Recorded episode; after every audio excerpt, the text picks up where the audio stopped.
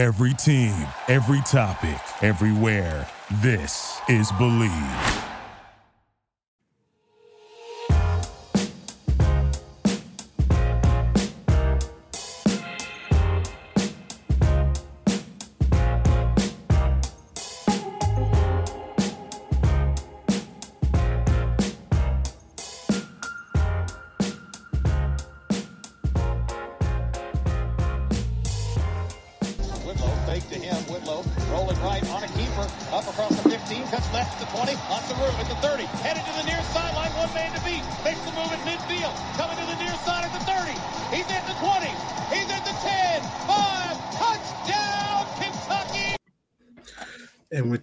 Off and running with another episode of Bleav in Kentucky alongside the source of the highlight, former QB for UK, Jalen Whitlow. Cats' Pause, covering everything, the overlap, Aaron Gershon. And fellas, we had all kinds of stuff popping off since we were on last. How are y'all doing? Yeah, it's hard to keep up. it's hard to keep up. It's been a it's been a hell of a week since we last talked here, and uh, feels like Thanksgiving was like three weeks or three months ago, but uh, it was only six days ago, and a hell of a lot has happened, you know, on the football side, and got some, you know, a really really fun, really two fun, but especially one fun basketball game to talk about. So uh, it, it's been hectic here in Lexington, to say the least. Yeah, for sure. I know we were. Uh, just got to get to the, the the football win, the basketball win, everything that broke loose after that. But in the midst of all that, I was messaging the group. I was like, "Do we do we need to do an emergency podcast?" But then Oh, it was at it- close. you look at it, Kentucky's con- steadily been beating Louisville, so that's nothing to do a podcast about, you know. And honestly, 2016 was more surprising than Yeah. this past Saturday. Yeah, so probably. really don't need to do a podcast about that. Stoops ends up staying, so we don't end up having to do a podcast about that. Had he left, of course, you gotta Yeah, Hey, we you gotta get here and talk about that. So it was much ado about a lot, but it ended up being everything staying the same for now. So here we are on our regularly scheduled Wednesday Yeah. evening. uh, regular scheduled programming. But uh no, it was man. That I mean, I, I'm I'm not going to say I'm as plugged in as everyone. That that's for darn sure. There are plenty of people more plugged in than me. But from what I heard and kind of going through the the two four seven people and the folks over at uh, the Texas A&M site and then our site. Uh, it, it seemed like it was pretty darn close. I mean, whether there was a deal that I, I don't know if it was ever be, you know, stuff printed out and getting ready to be signed type of thing. But I do think there was at least kind of a verbal, okay, yeah, yeah, we'll do this thing. Um, for I know Stoops will deny that. I'm sure A and M already denied that. I actually know they denied it in their press conference. So we'll never know the full truth of exactly what happened. But there was too much smoke out there for it not to be real. And I think that between the fan outrage, which we can get into, because I think is it's a ridiculous reaction from their fan base. Yeah, let's get Um, into that. Yeah, we will. But uh, between that and maybe one or two guys on that board down there in Aggie land, it, it didn't happen. And Mark Stoops is here. Uh, he put it on Twitter late that night to put everyone to sleep, which I appreciated. And, um, you know, we're here. We, now it's portal season, coaching staff changes, and it's business as normal. But, uh, man, it, it I really thought for most of Saturday, really during the day when it all started to come to a head, and then of course Saturday night when some of those reports that stated Stoops was going to be the guy. Um, yeah, we were prepared for probably to have a, a coach hired here by you know probably around today, tomorrow, you know, this week. It, it was it was getting into that territory, guys. Yeah, you know, I, like you said, it, it, it's, it's almost it's almost too much to. Um, it's so much to keep up with right now. Yeah. I'm, I'm on the portal thing right now. I know there's a lot of coaching Mm-hmm. coaching carousel is, is wild, but um, but yeah, I, you know, and some people may say I'm lying when I say this, but I really, you know, this is how I felt. I think it was after South Carolina, or may have been a week before. Um, I was watching Stoops' post game interview. I'm like, South Carolina, yeah, Well, maybe it was the interview on the Monday after South Carolina. I'm like, man, he don't he don't seem as concerned. Like, I, I mean, he didn't seem as worried. I was like, it's something. It, it got to be something else going on. He don't seem as worried as he as he usually is after Right. a big loss like that. Um, contract talks were probably you know going on, and it was you know was probably uh, taking much of his energy and time. But I, I noticed that you know, and, and maybe it's because I you know I was around him a lot, and I just kind of know you know. But I don't know. I was like, I wonder, Yeah. I wonder why he don't seem as worried, as frustrated, as disappointed as he should after a loss like that to South Carolina. And maybe I could be totally wrong right here, but maybe uh contract talks were going on, and he, you know, those dollar signs were uh were really uh you know adding up in his head. So I, I don't know. Uh, but Yeah. look, a lot of stuff happened. Saturday was a hell of a day in college in college football world. A day that I thoroughly enjoyed. I Mhm. thoroughly enjoyed all of the you know the talk and the you know the the speculation and the rumors. Uh, enjoyed all the games. You know uh, that was a, a hell of a win at Louisville, which you know I had a feeling that they would play better. I didn't know they would win. Uh, they they looked like the better team most of the time No doubt. you know, so that was good. But you know, just a great day, all in all, an exciting day, a stressful day for some, uh, wearing wearing the blue and white for sure. Yeah, yeah. So guess we'll start with the football game and then all of the festivities afterwards and and you had to cover and then get to the basketball. We'll, we'll go. Well, well, well, real quick to finish on Stoops, uh, the Texas A&M fan reaction. Can you like? I, I I don't know. Maybe it's just because I've Jalen. You were obviously a player. His I've covered him for six years. Vinny, you've been around him too a little bit. Um, how would that be a bad hire? I, I just don't get it. Mark Stoops has done a lot with a little here at Kentucky. I mean, look, they're not as resourced, not even halfway as resourced uh, when it comes to the dollars uh, as Texas A&M is. Texas A&M, the oil money is real. The NIL situation is top notch. I mean, they have it as good as anyone in the country. And what has Mark Stoops' whole thing really been since he's gotten here? And maybe some of the reasons they've struggled the last couple of years, it's been the whole recruit and develop. I mean, he has recruited these three stars, even guys like CJ Taylor and Josh Allen that were two stars, and turned them into really good winning football players and you give him some five star proven guys and you give him some money to spend on free agents and on a coaching staff that who knows who he would have brought with him from here but there's some good ones here. I'm sure he could have got his hands on they have some good ones already in a&m like uh, i believe it's elijah robinson the interim coach who i think was in the running too to get the final job there. I mean he would have put together a heck of a staff. He would have had a lot of money to work with and i think would have done some pretty good things in college station. Um, the fan reaction was ridiculous. So maybe uh, Kentucky fans, the ones that know that, you know, I think Jon Sumrall probably would have been the guy, and you know, we could save that for another day. Um, but I still think Mark Stoops is the guy for this program until he isn't. He's deserved that. Uh, he's deserved to go out on his own terms, whether that be for another job, whether that be retirement.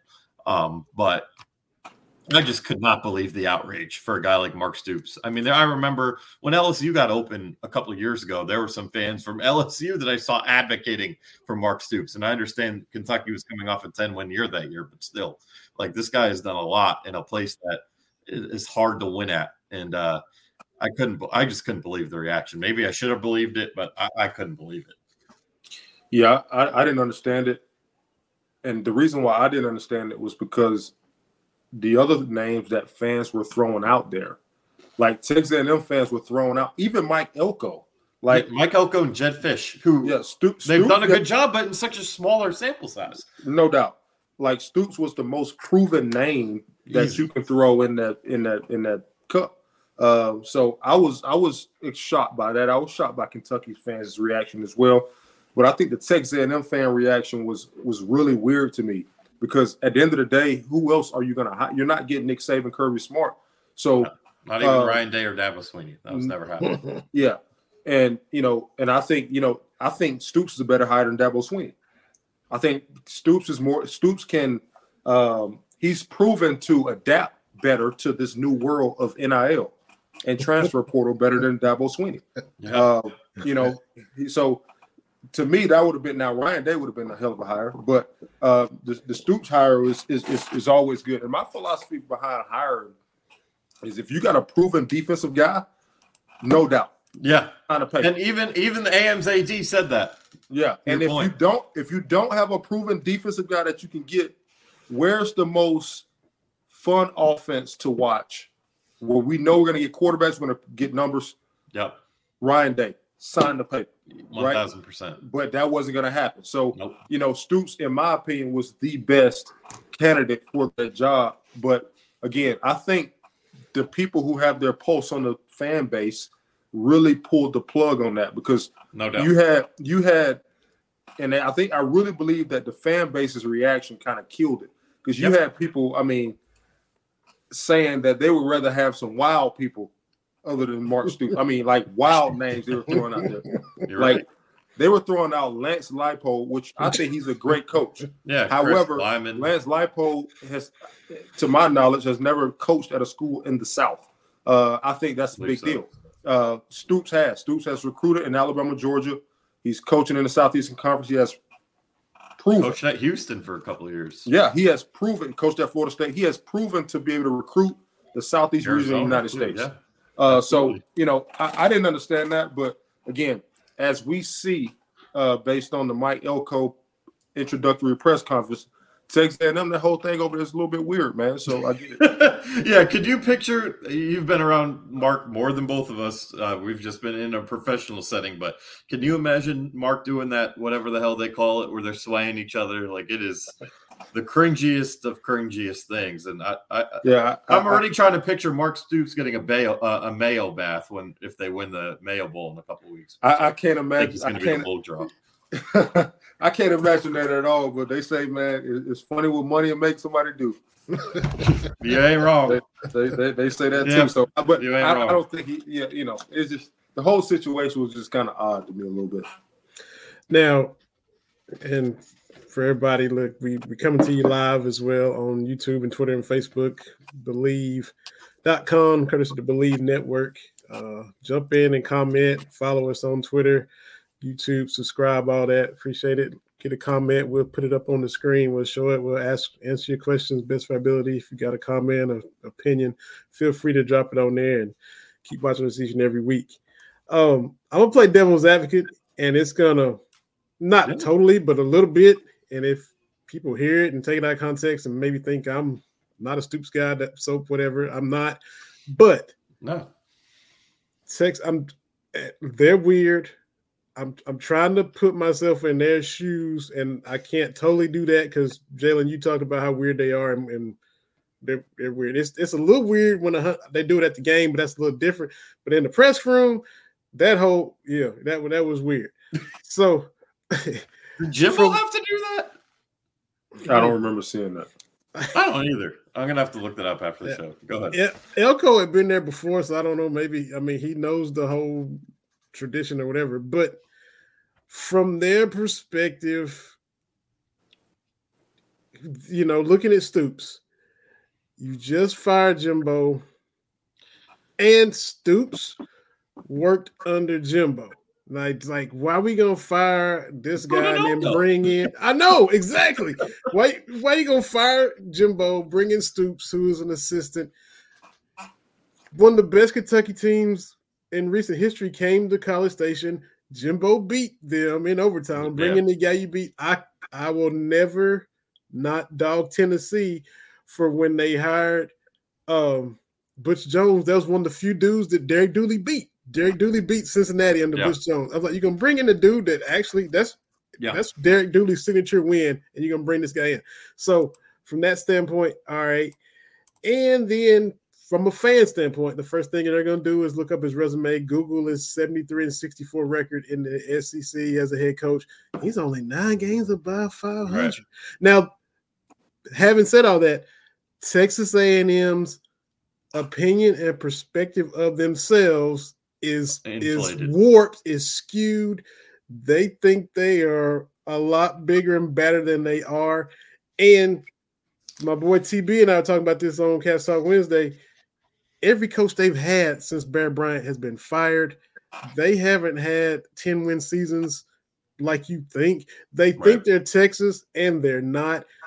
They're in a state where not only they're the little brother, just like Louisville is, but they're in a state where a lot of other little brothers, Baylor, Houston, Texas Well, Tech, all these all Yeah. these other Texas schools are little brother in addition to Texas. well, la- yeah, I was going to say last year they weren't even. and all of these other so Yeah, last year they weren't even little brother. I mean, they're behind Texas and TCU. TCU Yeah. was playing for a national championship last year. so Yeah. I don't you know the is I can see them saying, Well, look, man, he he worked under Jimbo until you hire Elko, who's a defensive guy, a proven defensive guy, but he did it in the ACC, not the SEC. So that Yeah, It just and, makes- and in fairness, no his sense. defenses were good at A and M, and I get maybe you know he's recruited there more recently. It Mhm. helps them hold on to some guys they might lose in the portal. So, like, I, I understand Elko f- for sure. yeah, I, I think it's a separate conversation, but I Yeah, it is and it isn't. It is in the fact that it it, it is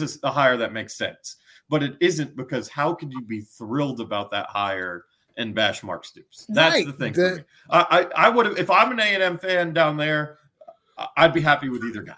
But they talking out of both sides of their mouth. that's exactly how I, that's exactly how I feel about that. I mean, this is a guy. Stoops is the second longest tenured coach in the SEC, and if you take, you know, yeah, the he's twenty games under five hundred in the SEC lifetime, but uh the first three years, or first, yeah, first three years Yeah. when they were two and 12 10, five and seven, and then yeah, twelve and twenty six is when you factor in the first three, uh, the first two games of the 2016 season when they lost to Southern Miss and lost to uh, Florida. So Yeah. he started his tenure 12 and 26. Mhm. I'm not good enough at math to give you what he's been since then, but it's pretty damn good. So, 61 and 38 yeah, something like since that. Since then. So Fourth most wins in the SEC since 2017. Mm-hmm. So, I mean, look, uh, Kentucky dodged a bullet. I know there was some fans that were kind of like, maybe this was a perfect way to end the Stoops era, and maybe it would have been. I mean, there's definitely the pony up thing a couple weeks ago. th- th- There were signs he was pretty disgruntled, maybe with how things were going this season and the NIL Mm-hmm. situation. And you know, there's still a lot to clean up with this roster that we'll get into when we hit the portal here. But um, it- Mark Stoops is the right man for this job until he doesn't want to be. That's just he has earned that right at the University of Kentucky. I think Jon Sumrall, if if that if he's still on the market uh, when Stoops is done, that is your first call, first call and last call. But right now, uh, you should be pretty happy to keep uh, Mark Stoops in cell. yeah, what say you, Jay? No, I I mean, uh, I second that, man. I, you know, I I don't think, um, you know, my thing was you, you had a lot of rational people who really believe that, you know, if we really let Stoops walk, this is a terrible decision. Uh, it's going to be a terrible day uh, if he leave. I mean, I wouldn't say let him walk because, I mean, most No, people, they yeah, most people are going to take that. I mean, if they can. Um, they got but you know, my thing was you had some people who you know weren't r- really um, excited to see him come back and stay. They weren't really excited to see that the news that he was staying. right. But I really didn't understand that, man, because uh, you know I, I just don't. What more? Like people got to be honest. Like, and I I played there, so this is brutally honest. There's a ceiling there, no doubt. Now Okay. he has pushed that ceiling up a lot more than a lot of people, even myself, thought could be pushed. Kind of like Um, he did in Missouri locker room.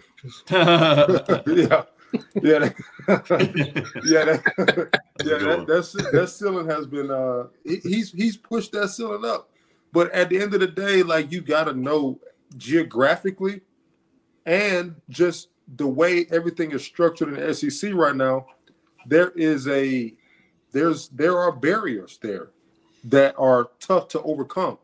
You know, so winning 10 games twice at the University of Kentucky in football is outstanding.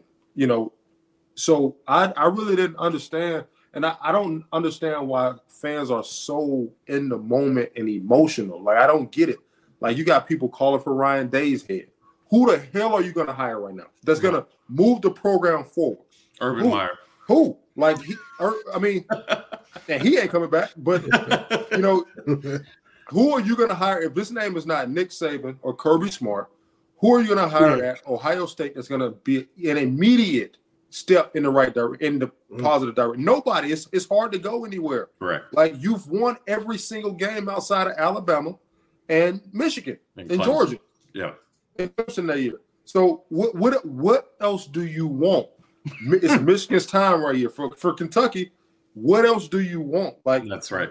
I mean, like what what do you want? Okay, the thing that you can get, you ask a, a fan, I want Mark Stoops gone. Okay, who do you want here? They can't tell you. Yeah. They can't tell you because Urban Meyer's not coming here. Mhm. You know, Nick Saban's not leaving Alabama to come here.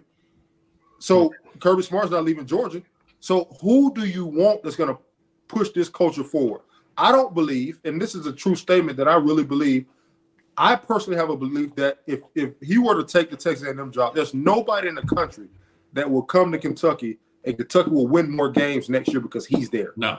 Uh, and not you'd be entering person- a rebuild. You Yeah. would. I mean, Yeah, look, I, look. person- I think Jon Sumrall would be the best for sure. Yeah. And I'm And not I- saying he would do what Stoops has done. Yeah, and, and, and you know, uh, uh, allegedly, uh, you know, he will come here and, and and you know kind of pick up to where Stoops has left off. But I just don't believe it. You said the So my thing was is fans got to be appreciative.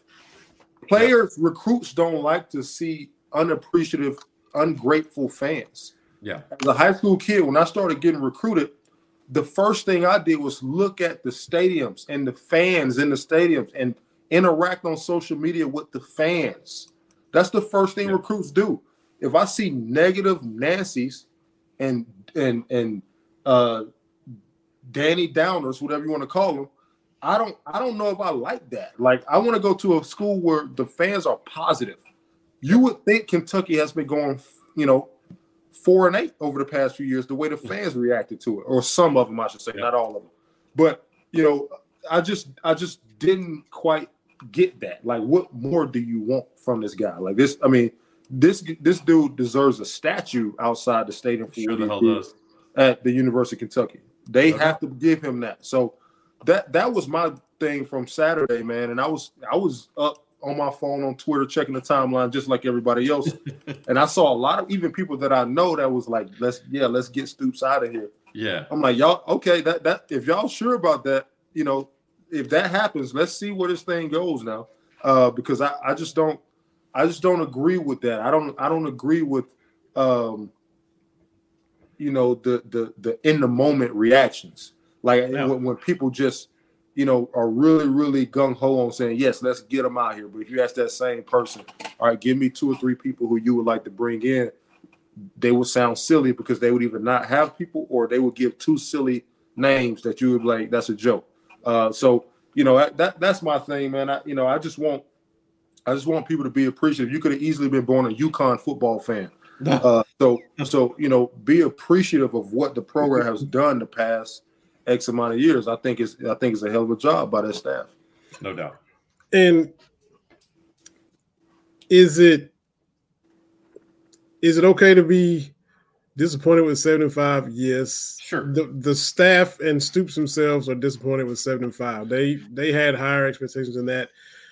Does that mean, like you said, just take it to the extreme and be so upset that you want him gone?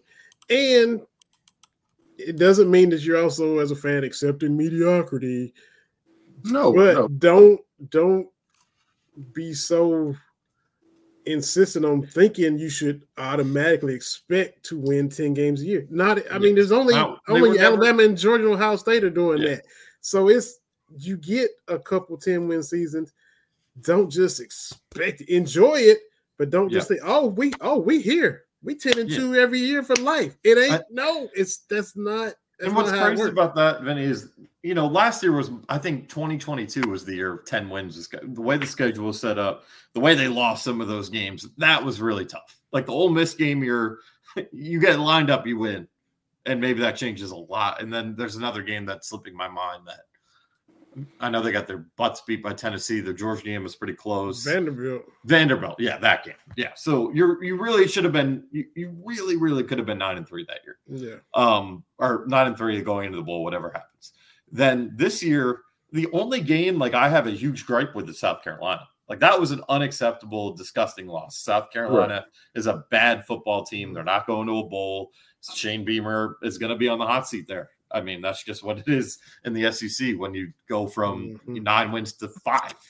Um, And, and Missouri, you're up 14 Mis- Missouri's a top 10 team this year. And- That- it, and- it and- sucked. and, and Tennessee is right there. Yeah, that's that's the second. I would put it if I were to rank their worst losses to best. I would go worst South Carolina, way above yeah, yeah. Tennessee because they were beatable and you Yeah. let them get off to the hot start. P- Missouri because you had the lead, but they're a really good football team.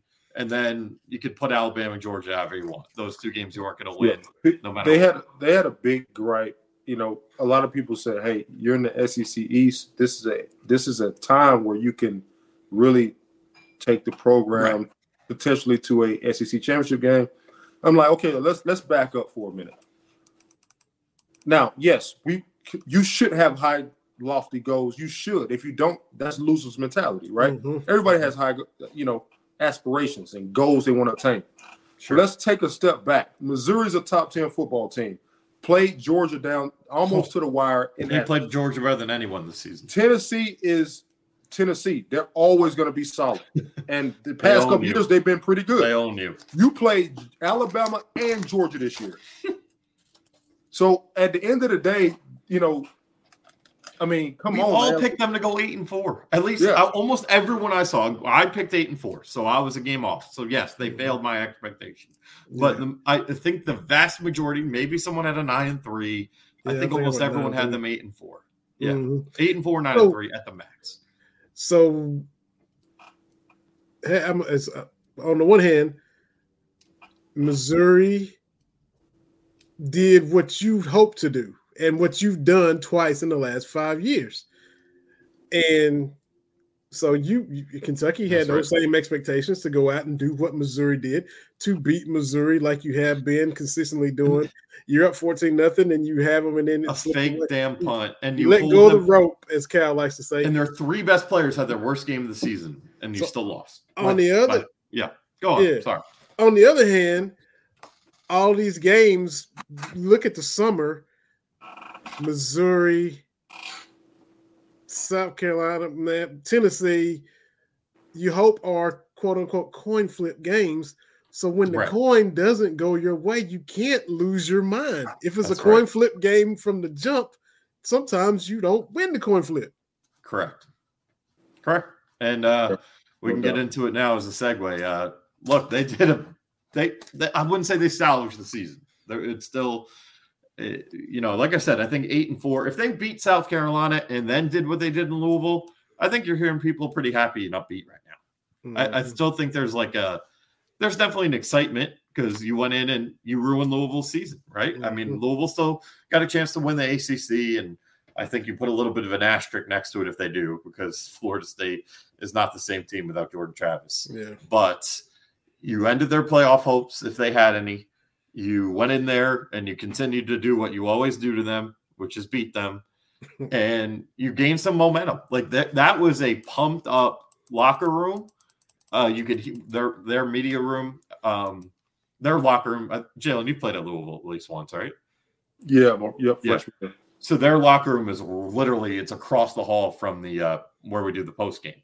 So you can hear all the music, you can smell the cigars. That was a and you walk in the tunnel with them to go to the press conference, jacked up group. And I think that did a lot going into the offseason and going into bowl prep and then the offseason. I mean, that is a momentum cha- in 2016 when they beat Louisville in that game when they were 20 whatever they were 28 point dogs. That's Yeah. kind of propelled the wave of Kentucky football that got fans really excited about this program and all the way bought in on Mark Stoops and company and got Mark Stoops to where he's at. I'm not saying this win's going to do that, but it can. Like that was a as fired up as I've seen a Kentucky football team in quite some time. And you know, it's early. You know, we have until next Monday uh, with this transfer portal when it really opens and we really start seeing names drop like flies. But I thought it would be more than five right now. And the fact it's only five, look, they're going to kick some, not kick guys out, but you know what I mean. They're going to be like, hey, look, it's better for you and me if you leave. We got to open spots. So there's going to be some of those where it's not guys that, you know, like are mad and leaving. But like, I don't think you're going to worry about the big names after that game. That's how much of an impact win I think it was. Like you see Deone Walker pumped up in the comments when Eli Cox and Marcus Cox announced they're coming back. Like there's there's some fire with this team. There's excitement now, and um, that was a crucial win not only to get some momentum for Stoops, get some momentum for the players, but make put you get a top ten win. A top ten win's a top ten win, and yeah. you do it against your arch rival. And that, that was going to be my point, man. At the end of the day, last time Kentucky beat a top ten team on the road was like nineteen something exactly. wow. Yeah. Seventy-seven, uh, man. When yeah, Derrick yeah. Ramsey and Art Still and I wasn't even born yet. They beat Penn State. I wasn't yeah. even born. Yeah. So my dad was uh nine, 11 years old. So that, yeah. but that's what I'm saying. Like you beat your rival. Now is Louisville your typical top ten team? I, I would say uh, I don't know, but it's a top ten win, right? Uh, you beat them at their place. You know, hated rivalry, all of that. Able to give uh, Jack Harlow the L's down. I mean, awesome. I mean, like, I mean, come on, man. Like that's that. I mean, I, I think I think that win may have saved you uh, some recruits from going elsewhere. That's how big that mm. win was, in my opinion. That win was that. That's a season-saving win when you look at it from a specific point of view, as you've you you kind of saved your roster from really losing its foundation you know, potentially. You kind of you can save this. What is it? Twenty. This what's the next class? Twenty four class coming in. Yeah. You know. Yeah. I think the win did wonders with that class. I agree. Uh, it's gonna do wonders. So, you know, that, that's how big. Too. Yeah, I mean, you're talking about the foundation. The foundation of your program is your student athletes. True so you you saved your year by beating Louisville at Louisville, top ten win. How I mean, again, and that's why I was also flabbergasted by some of those comments from uh, fans. Like, what you just beat Louisville, a top ten team on ESPN in front of the world. Your arch the biggest crowd in school history. Biggest crowd was, in school I mean, history. an amazing environment. Way pro Louisville. A team, a team that mm-hmm. had playoff aspiration if chaos happened. Yeah. A team that's going to the ACC championship game and, and, may win it, in my opinion. I think might have the coach of the year. Yeah. Literally. The, yeah. Maybe the coach of the year. You just beat them and you complain it. Yeah. So you know that's my thing. You know, so I think that win, that win was huge. You know that that that you can put that one up there with uh some of his you know, I mean top three, yeah. uh, best wins at since his time at Kentucky. And there was and there was all that talk the week before about how the locker room was lost. They're going to show up to Louisville and just take their ass beating and get out. I mean, they they they showed up, man. Like they came out yeah. and played inspired. Like I th- 38 points. Yeah, 30, 38 points. And they did. And they, they got some short fields, but look, you called it. it. man. Yeah, you did. But um you called it, Jalen. But the, the there are a couple things that stand out to me. I mean, one opening kickoff. Louisville throws a punch, literal punch. Chris Bell. Kentucky didn't flinch when all season they've been undisciplined and pushing, shoving, talking after the whistle, getting stupid penalties. They didn't punch. And guess what? They ended up the game with zero penalties. I mean, a really emotional game where there was a fight yeah. game. Yeah. And Kentucky, and even that fight pregame, I was watching it. Louisville started that. Like Louisville came out trying to poke you, and you didn't take the bait. Like that says a lot that this team is still listening to this coaching staff. This team is still bought in, even though things last week it was terrible. Like that said a lot. And then the play that I think was the most underlooked, there, there, are a couple, but I think for me, the play that was so underlooked that kind of flipped the momentum was in the second quarter. Kentucky's got a third and 11 or third and 10, whatever it was. And Khamari Anderson makes his first career catch and he hurdles the man, gets the extra yard for a first down. They go down and score on that drive that was like the type of effort play that like I know Louisville took 10 two more 10 point leads, but that type of effort play was like, okay, yeah, this team they're here to play today. They're coming and they're they're gonna give everything they got to get this win. And you know what? Um, again, 38 points, like you said, Jalen. The offense, again, it wasn't perfect, but they did make some explosive plays. I mean, the wheel route to Izayah Cummings, we'll talk about in a few year. Um, to set up the Ray Davis touchdown on another wheel the next play. That's as exciting a sequence. You get Barion Brown in the open space on a kick return. I thought the catch Barion Brown made to set up Ray Davis's game-winning touchdown was a really tough play, really good mm-hmm. throw. And then, you know, your superstar showed up when he's been struggling the last couple weeks. Ray Davis, unbelievable way to go out. And uh, he won them that game on offense, I thought. And Devin Leary made enough throws, even though he almost threw the game away at the end. But uh, he did make enough throws. And then defensively, how about JJ Weaver, man? He, he had not mm. shown up really all year. Uh, he's frustrated by it. Um, most outspoken guy about the team not having fun. Dude forces a fumble, recovers it. That was the play that really, really started make you think, okay, like Kentucky might win this thing. Then D-Jack makes that hustle play to punch the ball free from Plummer, who's just trying to get out of bounds, but he held the ball out, and D-Jack knocks it out. JJ scoops that one, and then he has a sack. I mean, he showed up. Some of your superstars that have either been struggling of late or all year showed up in this game, and it was it was a great thing to see. And I really think between having some superstars kind of set the tone, and then still being on board with this coaching staff and listening to their messaging. I mean, that's a, that's as encouraging of a win uh, you can have for uh, to, when you're finishing seven and five. Yeah, and it was, you know, um, just I talked about last week. Ray seemingly disconnected, no juice yeah, after the, the touchdown, and then you look at what a difference it was Saturday, Ooh. where he's he's L's down. He's, he was the Florida Ray. He was the Florida Ray. Davis. Yeah, yeah. So he was back. Uh, you look at how well. Look how the end of the game against South Carolina, where Leary goes to interception. You you don't even you don't even really get a chance to try to drive down the field. You come out and just turn it right back over uh-huh. immediately.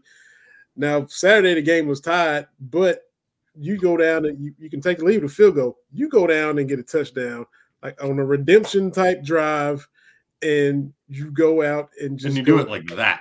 Yeah, you went and just just got it. And so I think um what Aaron, I think it was even you. I think you tweeted or said it. You said they were destined for six and six after they lost to South Carolina. Look, I mean, and they they, they were. Yeah, yeah. And then to see the complete turnaround, you mentioned it, no penalties, and just to be locked in like that. That was their first win in a game that they had trailed at any point outside of Ball State and EKU. Like when this team got down, it was over. This team couldn't handle it. Like they did not overcome adversity, just like the issue was last year. And Mark Stoops made the whole big thing of it at SEC Media Day when you know we got to handle adversity better. Up until Saturday, this team did not do that like at all. Every time they trailed the game, like they couldn't like the first quarter against South Carolina, they're down 10 nothing. Yeah, they came back and took the lead, but they still choked. Uh, Tennessee game, they get down early. They fought back. They they couldn't recover fully. As soon as Missouri took the lead on them, they took one lead for like a minute and then gave it right back. I mean, they just could not handle falling behind. They stunk in the fourth quarter, and they flipped every single script in this game and they just they have Louisville's number, man. Like even Louisville fans, I don't know what you could say. I I see the the thing that they're trying to say is, oh, where they when's your game on Saturday? Well, if you were in the SEC, you're six and six. Like I'm like you're just it, it, it even like I, I, heard someone I heard a Louisville fan make this point. Like Jawhar Jordan and Isaac Guerendo, two really good players. Like the, some of the plays that were there bounce to the outside, whether it's an outside zone run or they're just bouncing it out, whatever. Like they were getting to the edge and getting a ton of yards in ACC play. SEC play, Kentucky's linebackers caught up to them. Like it, it's just a different beast in the SEC, man. You know, and it's so crazy that everybody knows that. All the coaches know that. Yeah. All the coaches in every league talk physicality. Brohm talks physicality, and, and maybe they're a little more physical than they were in the side of field, but still just that that difference. And the ACC, a lot of it is in the southeast. It's southeast adjacent, but yep. for it to be such a gap is is just wild. It's a it's a gap, and it's the gap is is is so big, and you know, Mhm. like like Kirby Smart said, I mean, uh, people got a lot of things to say about the SEC is down and all of that, but like you said, just come play it, Come man. play it.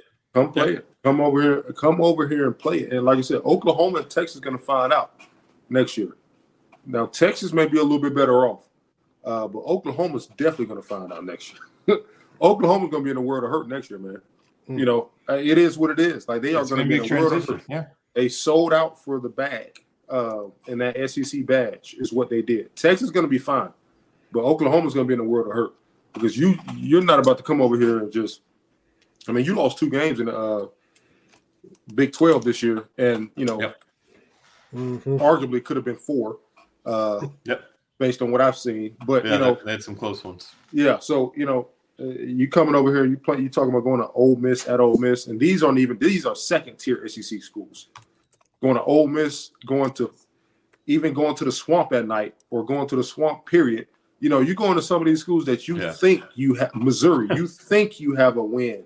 They've Uh, got they've got Oklahoma's got Tennessee at home. Sorry, I just want to give it to these. Tennessee you- at home, Alabama at home, at Texas in the uh, Cotton Bowl, at Auburn. That ain't an easy place to play. At LSU, that ain't easy. Mm. At Missouri, won't be easy next year. Home against South Carolina. At the Vaught against Ole Miss. Like Yeah.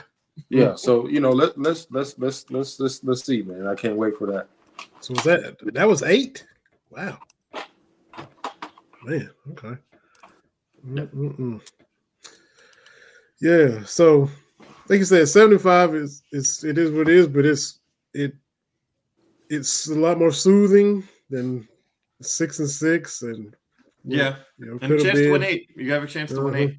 hmm That's true. So is it is it 99.9% Duke's Mayo already? Sounds it.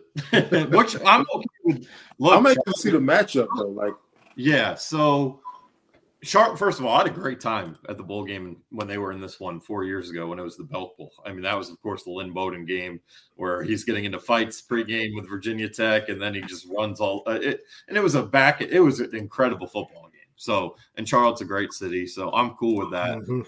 Um, opponent wise, it, I, it sounds like it could be Virginia Tech again. There's a lot of smoke on that, which Virginia Tech they score a lot of points this year. They score a lot of points. It's not, and the and the other one would probably be Duke, which they're a mess now that Mike Elko's out of there and uh, Riley Leonard's in the transfer portal. So um, Mhm. we'll see, we'll see. Mike But, uh, Elko is in College Station. So. Mike Elko's in College Station, the greatest coach in the history of coaches.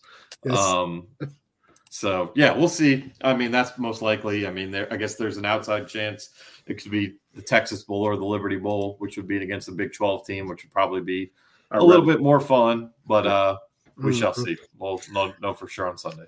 Hopefully, if it is Duke's, you know, same location.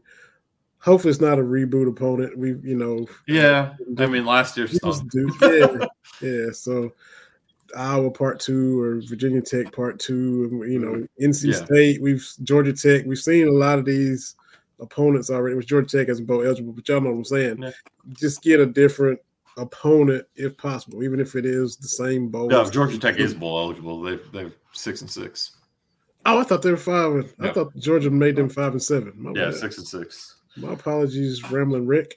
Oh, I, I only know that because I've seen them on bowl projections. So That's right. They were six and five. You're right. They were six and Oh, five going into Georgia. Um, before we hit the basketball, we got to hit man the, the portal, and then Yeah. we also had uh, Scott Woodward is no longer going to be the wide receivers coach, which um, I don't know if if you were to ask to pick a position, that probably would have been the, That would- yeah, the was one to get picked. And like offensive coordinator, been a, lot of turnover there. Been a lot of turnover at this This will be number particular six. position coach. number six. Yeah, what do you actually? He'll finish this is the second longest, or tied as the second, as the longest uh, tenured um, wide receivers coach. Uh, forget the name of the guy. who's first guy. He was there when you were there, Jalen.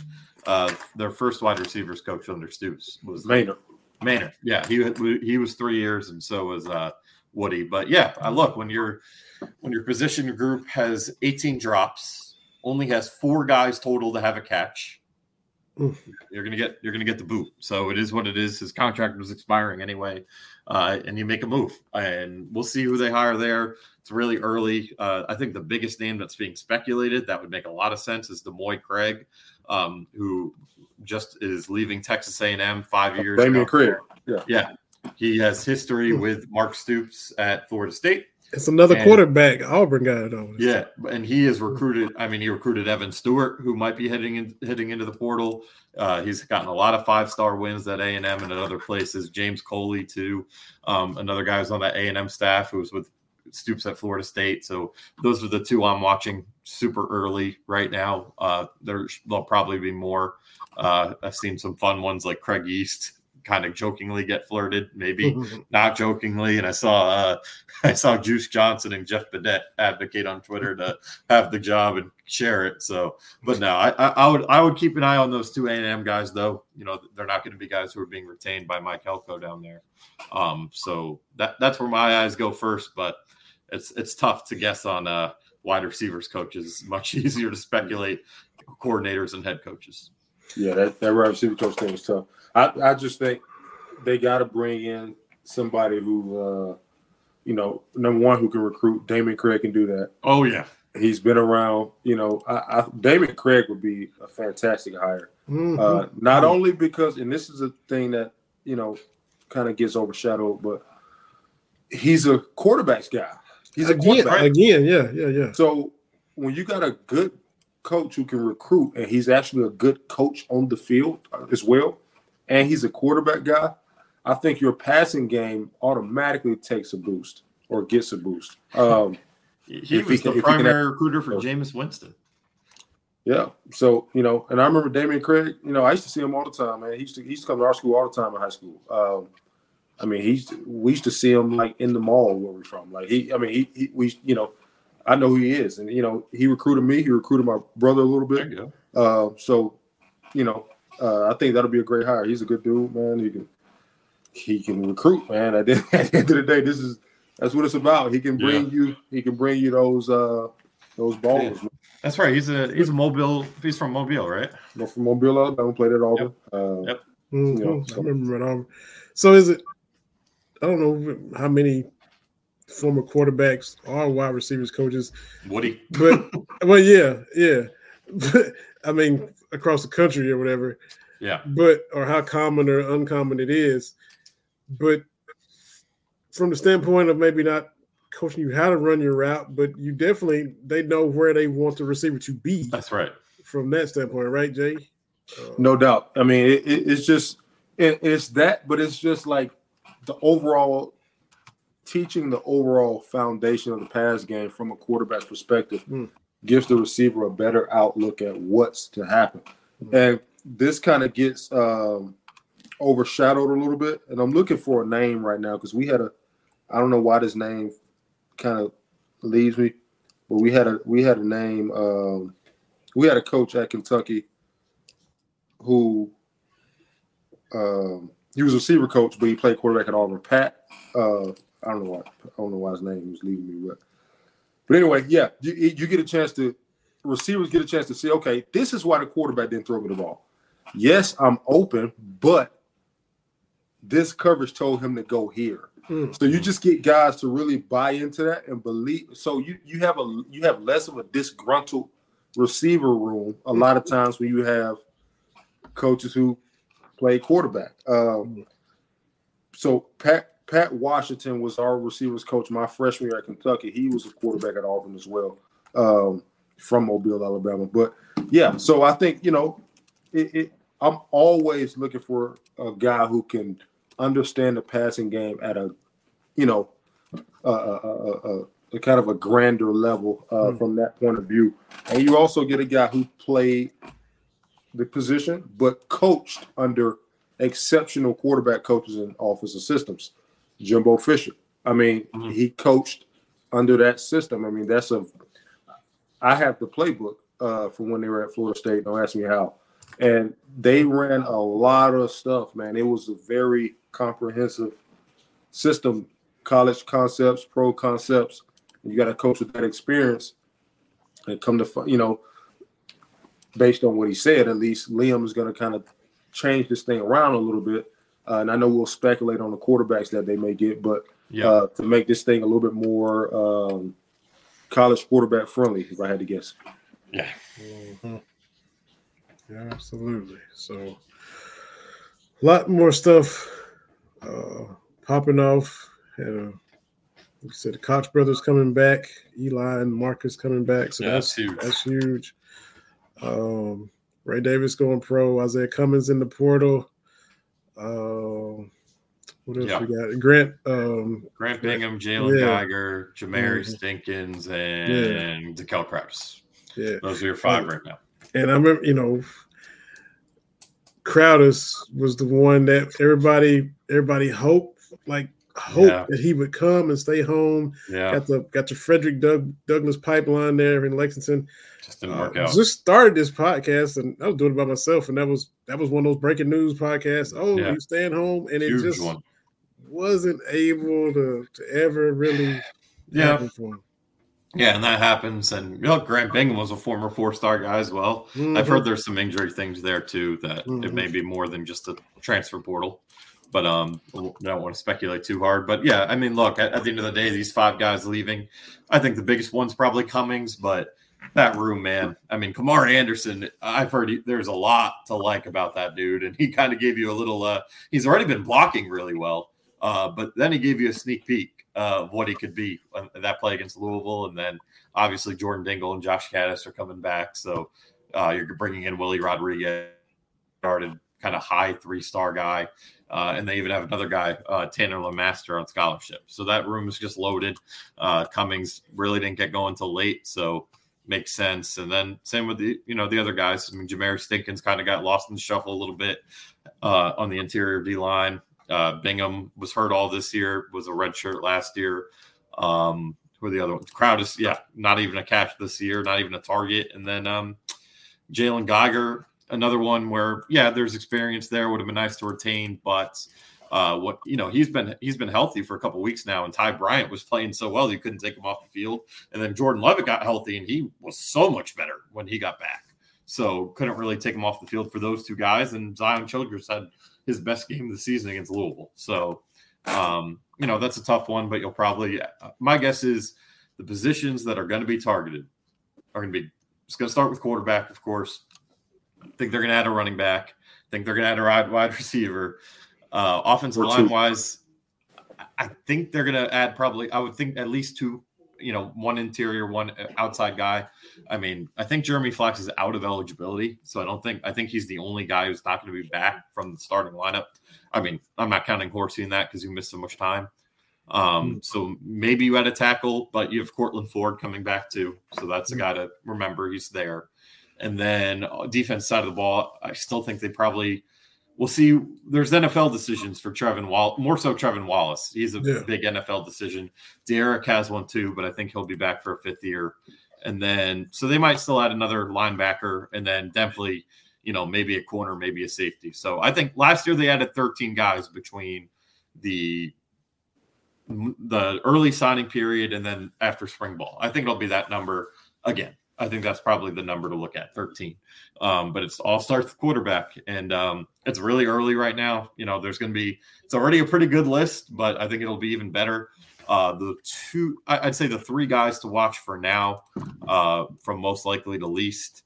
Um, the first one is Will Howard from Kansas State, six foot Mhm. five, uh, got a bunch of Ivy League offers out of high school. He um, is a guy to keep an eye on. His, you know, is that his one downside is completion percentage. I think it's in the high 50s, but he's a gutsy guy. If you watch that Big 12 title game last year, uh, leading them to a win over uh, TCU, he takes he's uh he's, he stands in that pocket. He, he can run a little bit. Um, and this year he kind of got screwed at the end where Kansas State got a had a pretty good uh, in-state recruit and they platooned at the end of the season. But you know Howard throws for 2,643, 24 touchdowns, and ran for uh, 364. So kind kind of looks a little bit like Will Levis out there. That's the comparison I've been told. Uh, and then the other two early that are in for now, I think Tyler Van Dyke. There's just connections with the coaching staff. He's another Connecticut guy out of Miami. He's kind of been up and down. Was really good in 21, not so good the last two years. Uh, and then Mhm. min- Will Rogers, there's been links, there's been contact, but I don't think he really fits the scheme for Kentucky. I don't think it's going to happen. I've heard, I was reading an athletic article that Miami seems to be kind of where he's probably going to end up at. So I wouldn't read Hmm. too much into that. But if they enter, guys like Brock Vandagriff from Georgia um, could be one. Uh, there's a quarterback over at um, quarterback over at NC State, MJ Morris, I believe his name is. That could be one to watch. Um, and then the Baylor quarterback that entered the portal too could be one also. But uh, it's still really early in the game with quarterbacks. But um, I'm actually, if you want to read it, uh, hopefully by tomorrow, I have a list of guys that kind of just all over, not just quarterbacks, but all over that could be targets for Kentucky. And kind of the criteria are scheme fit. And then uh, Kentucky loves taking guys out of the portal they um, recruited out of high school. And there's a number of those already in there. So uh, I'll have that up tomorrow at some point. So the catspause.com, A Gershon 99, the catspaws 24 7. Real quick for your basketball, Jalen, you from Alabama, Aaron, you from Connecticut. We, like, we see kids, you know, everybody wants Crowdus to stay home. Yeah. And, you know, the Louisville kids, Vince, go get Louisville and put a fence around Louisville, get these kids to be Kentucky. Is it as crazy to that level in Alabama and Connecticut as it is here? Is it, but did everybody in Connecticut want Levis to go to UConn, even though he went to Penn State? And Jalen, you know, just the kids that go to Auburn, Alabama, is it the same, you know, fervor as a kid from Montgomery? Oh, I hope he go to Alabama. I want him to stay. Is it as is everybody as crazy as we are in other states? Connecticut basketball, yeah, football, they don't care. They want them to go and win somewhere. they were, they want to see him. At, there was a tight end um, when I was in high school. Uh, his name was Scooter Harrington. He ended up playing at Stanford. He was originally committed to BC. He had a pretty good offer list, and everyone's just like, I forget what school. There was a big name in there. They're like, go there, go there. We want to watch you there. But he ended up in Stanford, and uh, I think he was a four or five year guy there. So, uh, but uh, yeah, uh, definitely basketball. Yeah, they want to keep those guys at UConn. There's no Okay. doubt about it. Or or Syracuse, something along those lines. Mm, okay.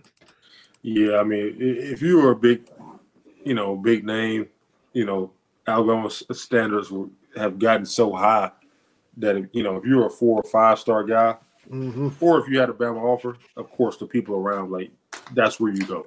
hmm I mean, you don't leave anywhere else. You don't leave the state to go somewhere else if you have Right. a Bama offer. Uh, Auburn as well, but Bama, you know, when I was in high school, Bama kind of were just starting that dynasty. So, you know, if you had a Bama offer, that's that's where you went, you know, and uh, that's where you were expected to go. And if you didn't, then people had a lot to say. But uh, that that's just you know that's just what it was. So I would say it's probably crazier uh, because I think Bama has a bit a larger fan base uh, with football. Um, you know, I think you know you probably got a little bit crazier fans in Bama as well when it comes to football. Yeah. It was probably you know comparable to Kentucky basketball, but I think when you're talking football, you know that Auburn Bama thing is, is nuts, man. When it comes to that, Mhm. hmm It's like the, you know, Reed Sheppard from Kentucky, especially especially from the, well, all throughout the state, but especially in the, from the mountains. You from Eastern Kentucky, you know, it's they want him to go, and then you want to do well, you want to play. That's been happening for decades. I mean, you go back to you know Richie Farmer played in the '80s, and you know, there was no social media, and they're calling in. Is Richie gonna play on the call-in shows? And that's it's just it's just that push, push, push for especially one from your own neck of the woods. So it's just interesting to see how that dynamic works. Yeah. Um, speaking of the basketball, man, look, we we we did our thing and held we we we SEC ACC challenge. We did our part. You know, unlike some of these other teams, yeah. Tennessee getting blasted. Well, by I'll give Carolina. Tennessee a break because Tal- Dalton Knecht apparently got seriously injured at the end of that game. Um, Oh yeah, they was losing. Anyway. I mean, they made a big comeback. oh, okay.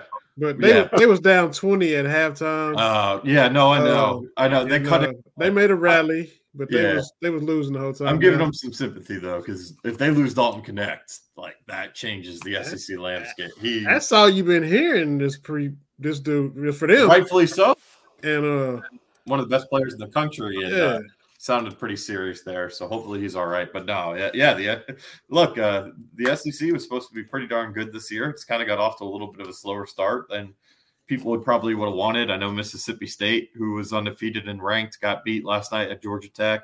Arkansas was actually up early on uh, Duke, so that could be one to watch. But um, yeah, trying Carolina won um, their game. Mm-hmm. Uh, what else is there? Virginia beat Texas A&M tonight, so that's another loss for the Mhm. SEC. Auburn's beating up Virginia Tech right now, so it's going to end up around even. But overall, I think the SEC has been a little bit of a disappointment, but uh, Kentucky hasn't been. I mean, look, they uh, outside of like a five minute collapse against Kansas, like they have been everything and more that you could ask for with this team. And look, the St. Joe's game that went to overtime, St. Joe's just beat Villanova tonight. Yep. They're pretty good. Erik Reynolds, Mhm. uh, one of the best players in the country so far. So you, the Marshall game, you score 118. That's never been done before in the Cal era. And They- last night, that They- team went to the Final Four with almost all the same guys, and you kicked the crap out of them. I mean, You settled for 95. They could have scored 100 and something last night. Yeah, didn't they yeah they, settled they for 95. Yeah, Cal and Larranaga are tight, and uh, it was funny that um the the crowd like five minutes left started to chant overrated, overrated, and Cal's like no, no, no.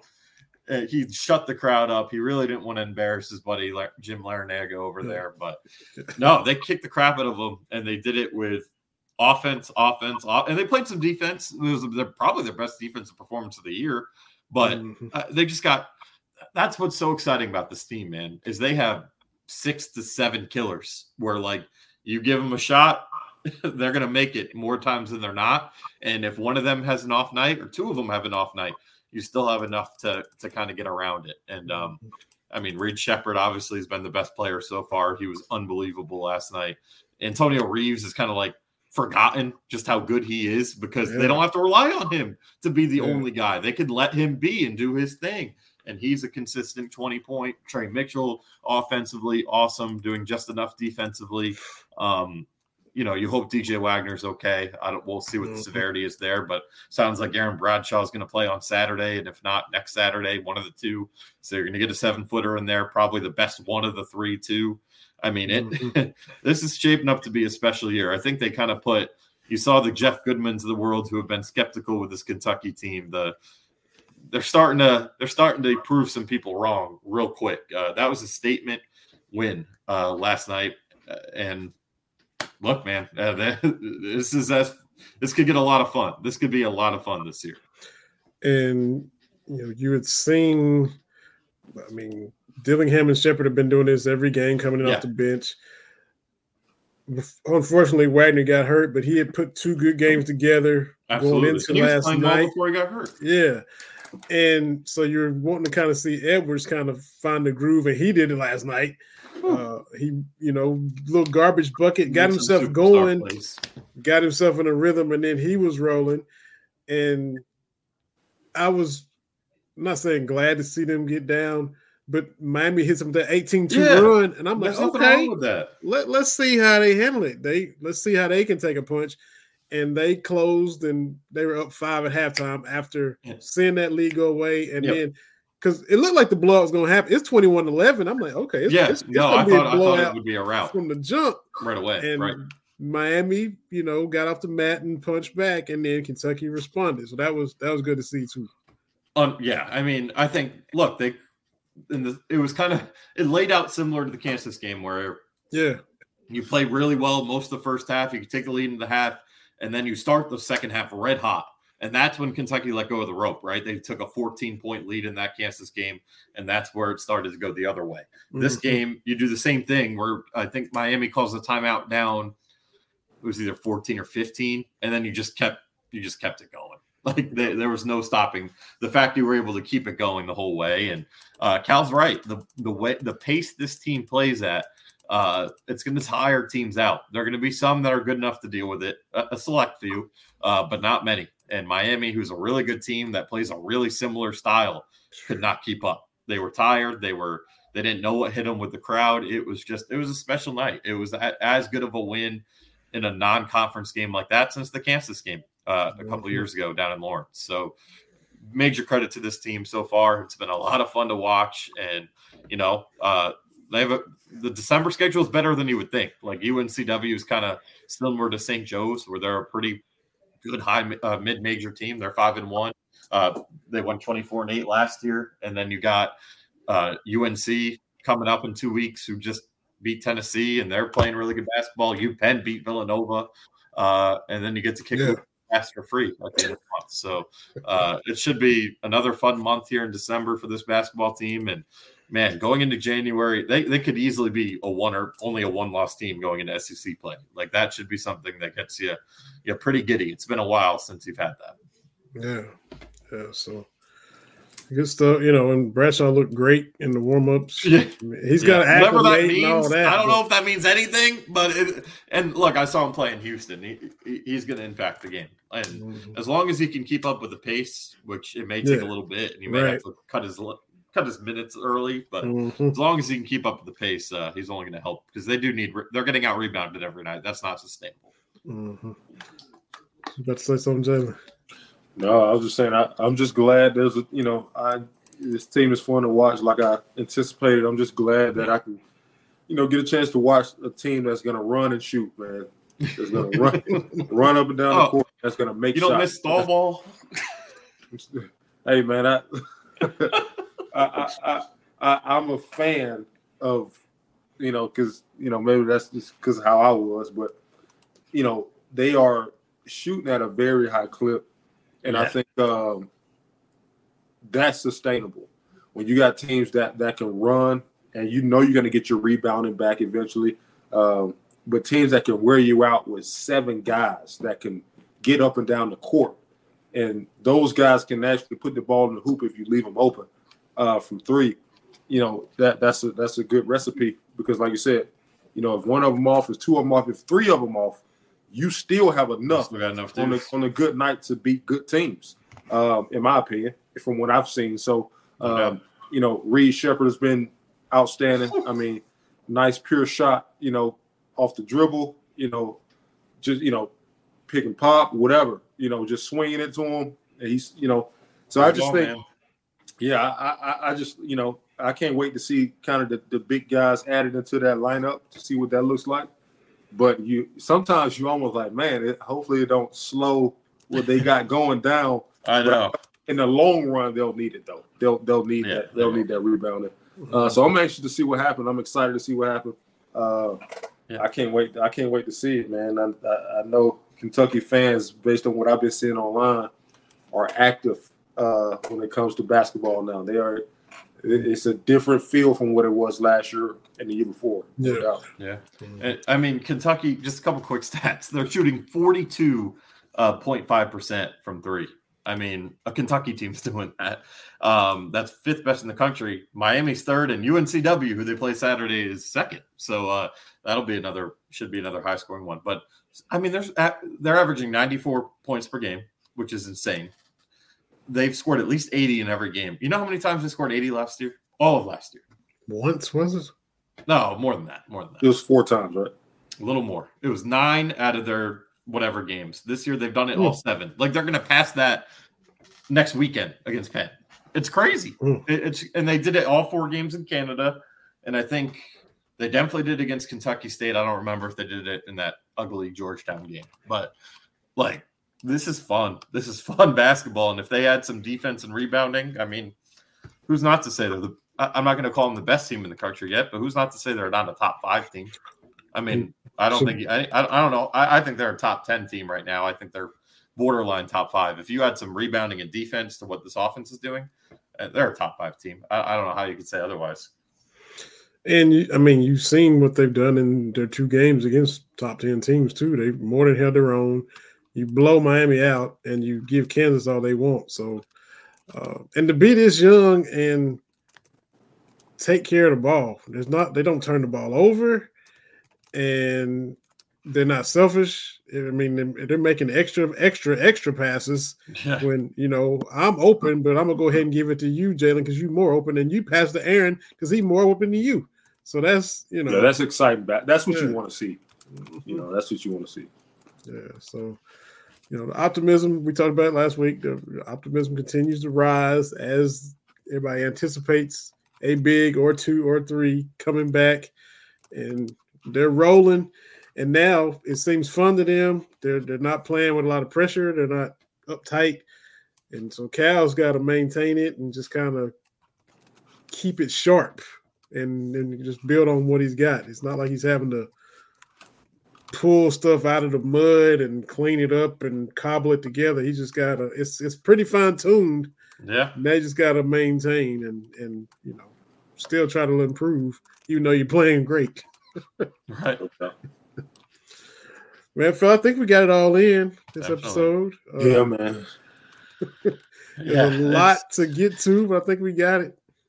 Yeah, there definitely was a lot to get to, and there's going to be more to get to next Wednesday because uh, we'll have a lot more names in that portal. Yeah, uh, I think just as a disclaimer, it'll take two more weeks, three more weeks to truly see some commits and all that start rolling in. Maybe it'll go a little, a little quicker this year because teams are just tampering more and more. Um, but um, it, it's going to be fun, man. I think this Kentucky team they they have a good high school class already. I think it's ranked in the top twenty two ish. So um, it's going to be fun there. And you got another game Saturday, as I just said. It should be another high scoring game at Rupp. So uh, there's a lot to like in Lexington right now. We were kind of a couple weeks ago, it looked like it was going to be a dark week of Kentucky sports, right? They almost lost to St. Joe's. Uh, if they had lost to St. Joe's, Kansas, and South Carolina in that like five day span, like all hell would have broke loose. But instead, it's been as good a stretch as there's been here in Lexington in a while. So hopefully, the good vibes will continue. Absolutely. So, um, everybody, check this episode out. Like I said, go to Bleav.com, Apple, Spotify, YouTube. Uh, live stream. It's all up where you can check it out. We definitely appreciate y'all. Feel free to put comments in there. Saw some people peeping in and jumping in and out. So uh, come back next week. We'll be here. Uh, keep up with Aaron on the catspause.com, let the portal talk and all his articles. Check out the article tomorrow. Jalen Whitlow is an author, so check him out as well. He's also a coach. If you want to get your young quarterback coached up, holler at him as well. So fellas. We've enjoyed it. Hope y'all enjoyed as well. We enjoy bringing it to you. For Jalen Whitlow and Ann Shaw, my name is Vinny Hardy. We'll be back next week. Uh, Barnes from Emergency podcast needs. Uh, Don't go to Iowa, Mark. For another episode of Bleav in Kentucky. And we holler at everybody next week, man. That'll be good.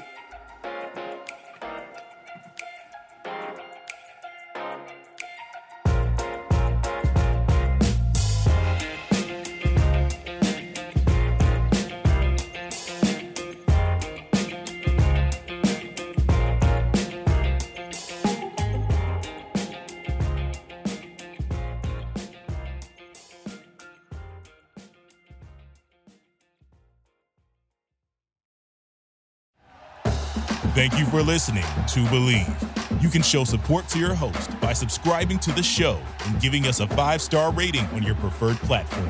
Check us out at Bleav.com and search for B L E A V on YouTube.